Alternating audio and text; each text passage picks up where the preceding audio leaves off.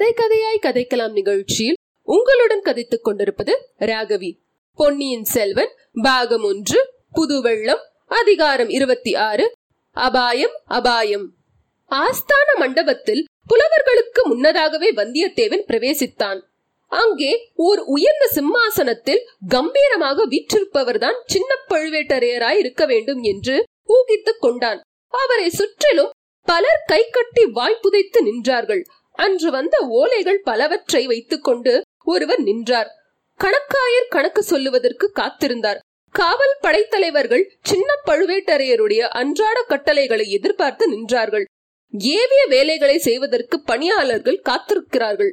சிம்மாசனத்துக்கு பின்னால் நின்று சில ஏவலாளர் வெண் சாமரம் வீசிக் கொண்டிருந்தார்கள். கையில் வெற்றிலை பெட்டியுடன் ஒருவன் ஆயத்தமாய் இருந்தான்.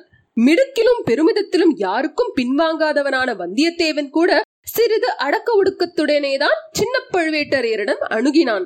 பெரியவரை காட்டிலும் சின்னவர் வீர கம்பீரத்தில் இன்னும் ஒருபடி உயர்ந்தவராகவே காணப்பட்டார். நமது வீரனை பார்த்ததும் அவர் முகமலர்ச்சியுடன் யார் தம்பி நீ? எங்கிருந்து வருகிறாய்? என்று கேட்டார்.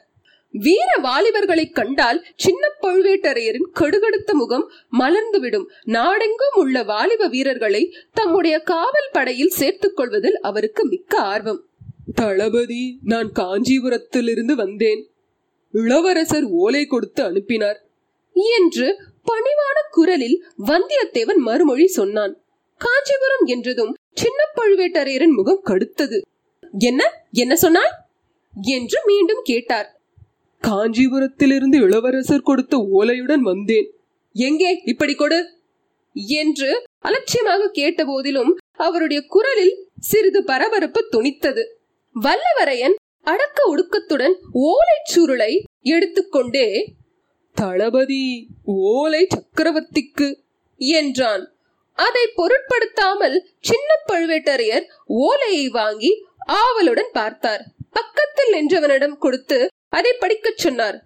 கேட்டுவிட்டு புதிய விஷயம் ஒன்றுமில்லை என்று தமக்கு தாமே முணுமுணுத்துக் கொண்டார். தளபதி நான் கொண்டு வந்த ஓலை என்றான் வந்தியத்தேவன். ஓலைக்கு என்ன? நான் கொடுத்து விடுகிறேன் சக்கரவர்த்தியிடம். இல்லை என்னையே நேரில் சக்கரவர்த்தியின் கையில் கொடுக்கும்படி. ஓஹோ என்னிடம் நம்பிக்கை இல்லையா? இளவரசர் ஆதித்தர் அப்படி உன்னிடம் சொல்லி அனுப்பினாரோ? என்றபோது தஞ்சை கோட்டை தளபதியின் முகத்தில் எள்ளும் கொள்ளும் வெடித்தன. இளவரசர் அவ்வாறு சொல்லவில்லை. தங்கள் தமையனார்தான் அவ்விதம் கட்டளையிட்டார். என்ன? என்ன? பெரியவரை நீ எங்கே பார்த்தாய்? வழியில் கடம்பூர் சம்புவரையர் வீட்டில் ஒரு நாள் இரவு தங்கியிருந்தேன். அங்கேதான் பார்க்க நேர்ந்தது. இந்த மோதிரத்தையும் அவர்தான் கொடுத்தனுப்பினார். ஆஹா இதை நீ ஏன் முன்னமே சொல்லவில்லை? கடம்பூரில் இரவு நீ தங்கியிருந்தாயா? இன்னும் யார் யார் வந்திருந்தார்கள்? மழநாடு நடுநாடு திருமுனைப்பாடி நாடுகளிலிருந்து பல பிரமுகர்கள் வந்திருந்தார்கள். இரு இரு பிறகு சாவகாசமாக கேட்டுக்கொள்கிறேன். முதலில் நீயே இந்த ஓலையை சக்கரவர்த்தியிடம் கொடுத்து விட்டு வா. அப்புறம் தமிழ் புலவர்கள் வந்து விடுவார்கள். வளவளவென்று பேசிக் கொண்டிருப்பார்கள். இந்த பிள்ளையை சக்கரவர்த்தியிடம் அழைத்து போ. என்று அருகில் நின்ற வீரன் ஒருவனுக்கு சின்ன பழுவேட்டரையர் கட்டளையிட்டார். அந்த வீரனை தொடர்ந்து வந்தியத்தேவன் மேலும் அரண்மனையின் உட்புறத்தை நோக்கி சென்றான். மூன்று பக்கங்களில் அலைக்கடல் முழக்கம் கேட்கும்படியாக பரந்திருந்த சோழ சாம்ராஜ்யத்தின் சிங்காதனம் சில காலமாக நோய் படுக்கையாக மாறியிருந்தது. அந்த சிம்மாதனத்தில் பராந்தக சுந்தர சோழ சக்கரவர்த்தி சாய்ந்து படுத்திருந்தார். ராஜாதிகாரங்களை எல்லாம் மற்றவர்களிடம் ஒப்படைத்து விட்டு மருத்துவ சிகிச்சை செய்து கொண்டிருந்தாராயினும் சிற்சில முக்கியமான சந்தர்ப்பங்களில் முக்கியமான மனிதர்களுக்கு அவர் தரிசனம் அளித்தே தீர வேண்டியிருந்தது. அமைச்சர்களும் தளபதிகளும் வேளக்கார படை வீரர்களும் அவரை தினந்தோறும் வந்து தரிசித்து விட்டு போவது ராஜ்யத்தின் நன்மைக்கு அவசியமா இருந்தது எத்தனையோ போர் முனைகளில் சேர்க்கரும் வீர செயல்கள் புரிந்து அசகாய சூரர் என்று பெயர் பெற்றவரும் நாடு நகரமெல்லாம் சுந்தர சோழர் என்று அழைக்கப்பட்டவரும் அழகில் மன்மதனுக்கு ஒப்பானவர் என்று புகழ் பெற்றவருமான சக்கரவர்த்தியின் நோய்பட்டு மெலிந்த தோற்றத்தை கண்டதும் வந்தியத்தேவனால் பேசவே முடியாமற் போயிட்டது. அவனுடைய கண்களில் நீர் ததும்பியது. அருகில் சென்று அடிபணிந்து வணங்கி பயபக்தியுடன் ஓலையை நீட்டினான். சக்கரவர்த்தி ஓலையை வாங்கிக் கொண்டே எங்கிருந்து வந்தாய்? யாருடைய ஓலை? என்று ஈனஸ்வரத்தில் கேட்டார். பிரபு காஞ்சிபுரத்திலிருந்து வந்தேன். இளவரசர் ஆதித்தர் தந்த ஓலை. என்று வந்தியத்தேவன் நான் தழுதழுக்க கூறினான். சக்கரவர்த்தியின் முகம் உடனே பிரகாசம் அடைந்தது. அவர் அருகில் திருக்கோவலூர் மலையமான் புதல்வியான சக்கரவர்த்தினி வானமாதேவி வீற்றிருந்தாள். அவளை பார்த்து தேவி உன் புதல்வனிடமிருந்து ஓலை வந்திருக்கிறது என்று சொல்லிவிட்டு படித்தார். ஆஹா இளவரசர் காஞ்சியில் பொன் மாளிகை கட்டியிருக்கிறாராம். நீயும் நானும் அங்கு வந்து சில நாள் தங்கியிருக்க வேண்டுமாம் என்று சொல்லிய போதே சக்கரவர்த்தியின் முகம் முன்னை விட சுருங்கியது. தேவி உன் புதல்வன் செய்கையை பார்த்தாயா? என் பாட்டனார் உலகமெல்லாம் புகழ்பெற்ற பராந்தக சக்கரவர்த்தி அரண்மனையில் சேர்த்திருந்த தங்கத்தை எல்லாம் அழித்து தில்லை அம்பலத்துக்கு பொன் கூரை வேந்து பொன்னம்பலம் ஆக்கினார். நம்முடைய குலத்தில் தோன்றிய பெரியவர்கள் யாரும் தாங்கள் வசிக்கும் அரண்மனையை பொன்னால் கட்டியதில்லை. அரண்மனை கட்டுவதை காட்டிலும் ஆலயம் எடுப்பதையே முக்கியமாக கருதினார்கள். ஆனால் ஆதித்த கரிகாலன் இப்படி செய்திருக்கிறான். ஆஹா இந்த தேவநந்தனைக்கு நந்தனைக்கு என்ன பரிகாரம் செய்வது? என்றார்.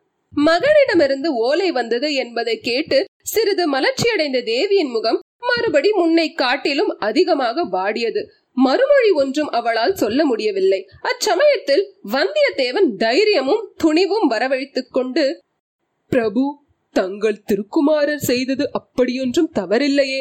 உசித்தமான காரியத்தையே செய்திருக்கிறார். மகனுக்கு தாயும் தந்தையுமே முதன்மையான தெய்வங்கள் அல்லவா? ஆகையால் தாங்களும் தேவியும் வசிப்பதற்காக தங்கள் புதல்வர் பொன் மாளிகை கட்டியது முறைதானே? என்றான். சுந்தர சோழர் புன்னகை பூத்து தம்பி நீ யாரோ தெரியவில்லை. மிக்க அறிவாளியாய் இருக்கிறாய் சாதுரியமாக பேசுகிறாய். ஆனால் மகனுக்கு தாய் தந்தை தெய்வமே என்றாலும் மற்றவர்களுக்கு இல்லைதானே? எல்லாரும் வழிபடும் தெய்வத்துக்கு அல்லவா பொன் கோயில் எடுக்க வேண்டும்? என்றார். பிரபு மகனுக்கு தந்தை தெய்வம் மக்களுக்கெல்லாம் அரசர் தெய்வம் அரசர்கள் திருமாலின் அம்சம் பெற்றவர்கள் என்று வேத புராணங்கள் சொல்லுகின்றன. ஆகையால் அந்த வகையிலும் தங்களுக்கு பொன்மாளிகை எடுத்தது பொருத்தமானதே என்றான் நம் வீரன். சுந்தர சோழர் மறுபடியும் மலையமான் திருமகளை நோக்கி தேவி இந்த பிள்ளை எவ்வளவு புத்திசாலி பார்த்தியா? நம்முடைய ஆதித்தனுக்கு இவனை ஒத்தவர்களின் உதவி இருந்தால் அவனை பற்றி நாம் கவலைப்பட வேண்டியதில்லை. அவனுடைய அஜாக்கிரதை சுபாவத்தை பற்றியும் விசாரப்பட வேண்டியதில்லை. என்றார். பிறகு வந்தியத்தேவனை பார்த்து தம்பி பொன் மாளிகை கட்டியது உச்சிதமானாலும் உச்சிதமில்லாவிட்டாலும் நான் காஞ்சிக்கு வருவது சாத்தியமில்லை. நீதான் பார்க்கிறாயே. எப்போதும் படுத்த படுக்கையாக இருந்து வருகிறேன். நெடுந்தூர பிரயாணத்தை மேற்கொள்ளுதல் இயலாத காரியம். ஆதித்தன் தான் என்னை பார்ப்பதற்கு இங்கே வந்தாக வேண்டும். அவனை காண்பதற்கு எங்களுக்கு ஆசையாகத்தான் இருக்கிறது. நாளுக்கு மீண்டும் வா. மறு ஓலை எழுதி வைக்கும்படி சொல்லுகிறேன். என்றார். இச்சமயத்தில் கூட்டமாக பலர் தரிசன மண்டபத்தை நெருங்கி வருவதை வந்தியத்தேவன் அறிந்தான். ஆஹா அந்த புலவர் கூட்டம் வருகிறது போலும் அவர்களுடன் ஒருவேளை சின்ன பழுவேட்டரையரும் வருவார். அப்புறம் தான் சொல்ல வேண்டியதை சொல்ல முடியாமலே போய்விடலாம். நாலு வார்த்தையில் சுருக்கமாக இப்போதே சொல்லிவிட வேண்டியதுதான். இவ்விதம் சில வினாடி பொழுதில் சிந்தித்து முடிவு செய்து சக்கரவர்த்தி தயவு செய்யுங்கள். கருணை கூர்ந்து என் விண்ணப்பத்தை கேளுங்கள். தாங்கள் அவசியம் இந்த தஞ்சையிலிருந்து கிளம்பிவிட வேண்டும். இங்கே தங்களை அபாயம் சூழ்ந்திருக்கிறது. அபாயம் அபாயம் என்றான். அவன் இவ்விதம் சொல்லிக் கொண்டிருக்கும் போதே சின்ன பழுவேட்டரையர் தரிசன மண்டபத்திற்குள் பிரவேசித்தார். அவரை தொடர்ந்து புலவர்கள் வந்தார்கள். வந்தியத்தேவன் கடைசியாக கூறிய வார்த்தைகள் கோட்டை தளபதியின் காதில் விழுந்தன. அவருடைய முகத்தில் கோபக்கனல் ஜுவாலை விட்டது. இத்துடன் அதிகாரம் இருபத்தி ஆறு முற்றிற்று. இந்த நிகழ்ச்சியை நீங்கள் ஆப்பிள் ஐடியூன் ஸ்டோரில் கேட்பதாக இருந்தால் ரிவ்யூ செய்து ரேட்டிங் தரவும். அதேபோல் ஸ்பாட்டிஃபை மூலம் கேட்பதாக இருந்தால் ஃபாலோ செய்து லைக் செய்வோம். கூகுள் பாட்காஸ்ட் மூலம் கேட்பதாக இருந்தால் தயவு செய்து சப்ஸ்கிரைப் செய்யவும்.